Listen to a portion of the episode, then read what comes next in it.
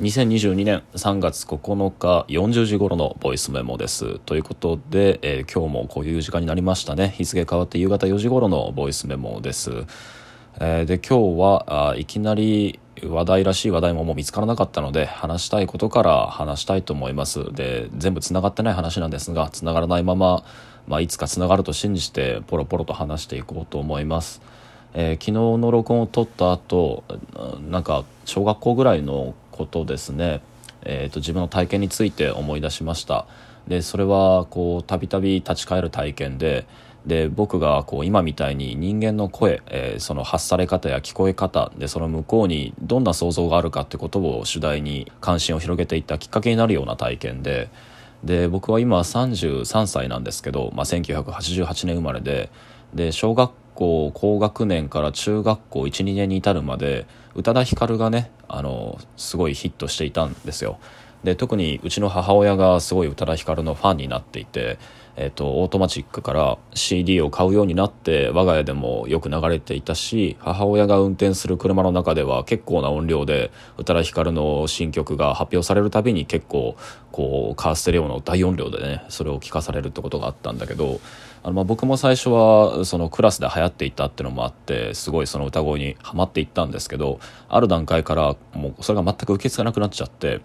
っていうのもあのリップノイズがすごかったんですよで特にオートマティックのそのアルバムのジャケットって宇多田ヒカルが顔のドアップでで今の彼女のメイクとは違ってですねこう唇が厚く見えるようにこうリップをこう強調した塗り方をしていてでそのリップも光沢していてでその唇を前に突き出すような形のジャケットだったんですよね。で特にオートマティックがそうなんですけどその楽曲の中にもう宇多田ヒカルのこう唇がそのまま耳元に近づいているかのような、まあ、唇が開閉する時のこうちょっとねちょっとした音だったり、えー、舌が上顎から剥がれる音だったりで歯と歯の間が擦れるような音、まあ、そういったこう宇多田ヒカルのこう郊外の周りで発生している唾液混じりのノイズっていうのがありありと聞こえる楽曲っていうのに、まあ、聞けば聞くほどにそこばっかり自分のこう耳がクローズアップしていくようで。である段階まではそれは快感だったんだけどこうある段階からは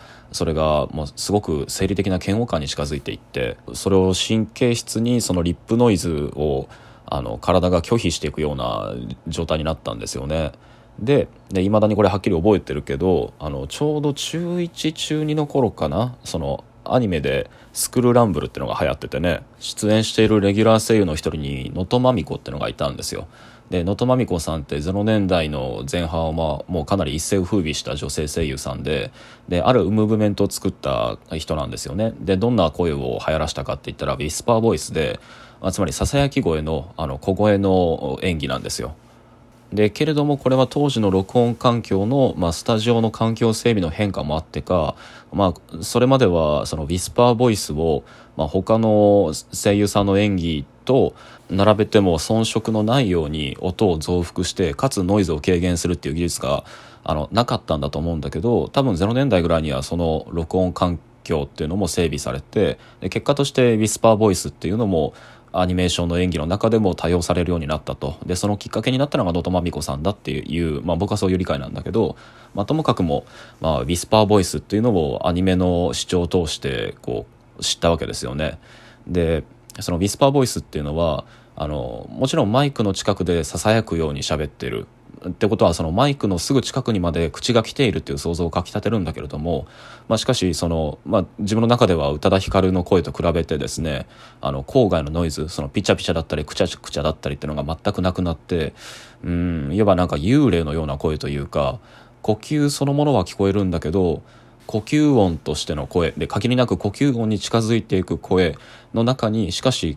口っていうその唇の開閉を感じさせるもの歯や舌や唇っていうものを感じさせる口外ノイズっていうのがほとんど除去されていることがすごくこう不思議だったんですよね。でそれをきっかけにしてあの声優のラジオを聴いたりだとか声優のこうボイスドラマ CD だったりを、まあ、必要に買って集めることとなりでその向こうにあの坂本真綾っていう歌手の存在を知って、まあ、あの歌手であり声優さんですがあのその彼女の曲を聴くようになって、まあ、特に「少年アリス」「ルーシー」っていうアルバムをヘビーローテンションで聴くようになったんですよね。でこれは僕の完全な偏見なんですけどまあ、なおもその宇多田ヒカル以後、まあ、周りのこうアニメとかを見てるわけでもないいわゆる普通の趣味を持ってる友人たちがハマっていた楽曲、まあ、田久美だったり大塚愛だったりあの時々声優 CD のこう視聴から離れてですねで、まあ、友人たちにそんな趣味を教えられるわけもないからあの彼らが勧める j p o p の曲を聴くと、まあ、宇多田ヒカル以降はやっぱり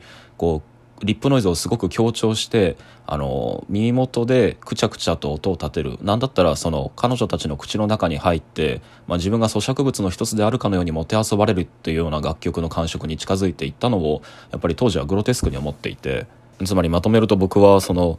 口の意識が希薄化された、まあ、しかし耳元に近づいてくる息としての声っていうものにあのその趣味を傾けていったんだと思いますでそれそういう耳を持ってしまった僕にとって声優の声っていうのは、まあ、最もそれをこう効率よく見つけられるジャンルだったんだと思いますね。で、まあ、口と声の感触についての記憶っていうのはもちろん昨日の録音を撮ってきっかけにして思い出したことなんだけれども、まあ、そういえばと、まあ、これも思い出したんですがあの僕そのサブカルチャー体系論っていう授業をその精華大学で持っていてでその授業を教えていく中であのビリー・アイリッシュの楽曲について触れることがあったんですよね。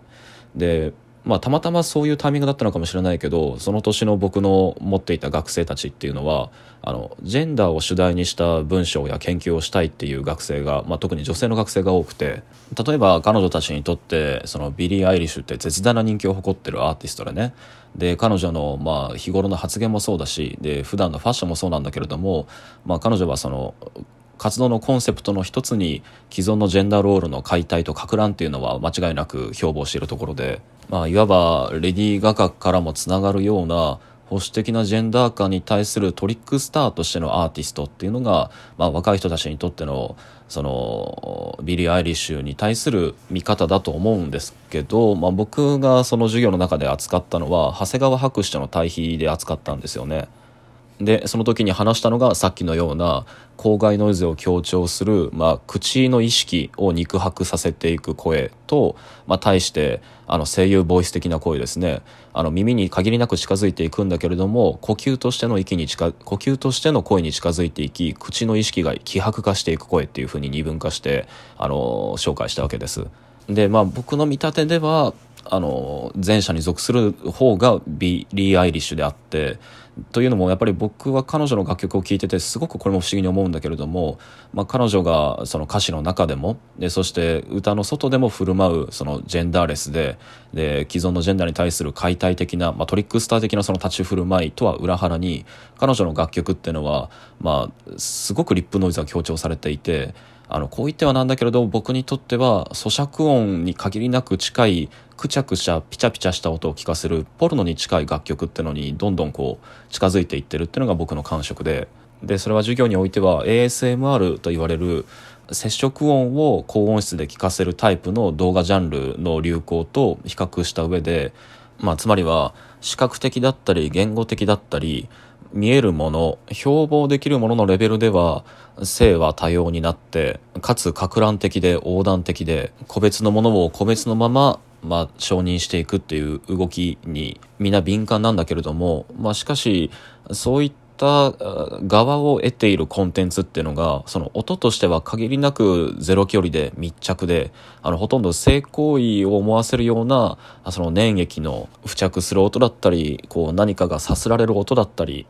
つまりはかなり直接的な、まあ、ポルノグラフィックなあの音の感触っていうのに一元化して修練していってしまっているってことでこの、まあ、アンビワレントな傾向っていうのを指摘してでそれを実は裏側から暴露してしまっているのが ASMR 動画の流行なのだと。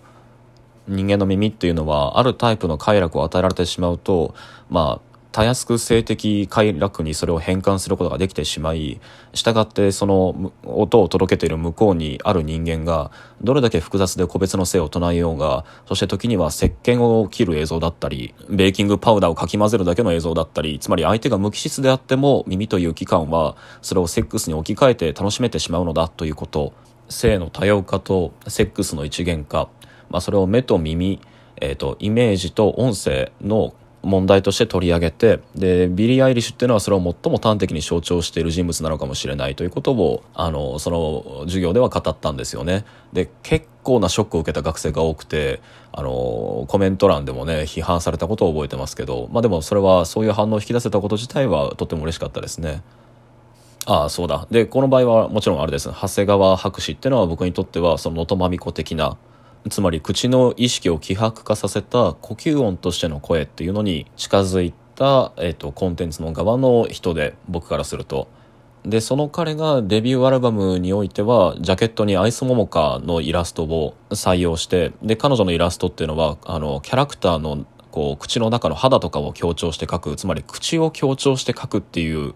キャラクター表彰を好んで描く人なのでその音声とジャケットのミスマッチ感っていうのも、まあ、勝手な僕の個人誌からの話ですけど宇多田ヒカルのオートマティックのアルバムと並べてみると何か無意識の異種返しを行っているようでとっても面白かったですね。はいということでね繋がんないままに展開しました。で今日はちょっとねへこんでるんですよ。でそれはなぜかわかんないけど手が止まってしまってねなかなか元気が出てこないんですよね。さあこれからどうするか。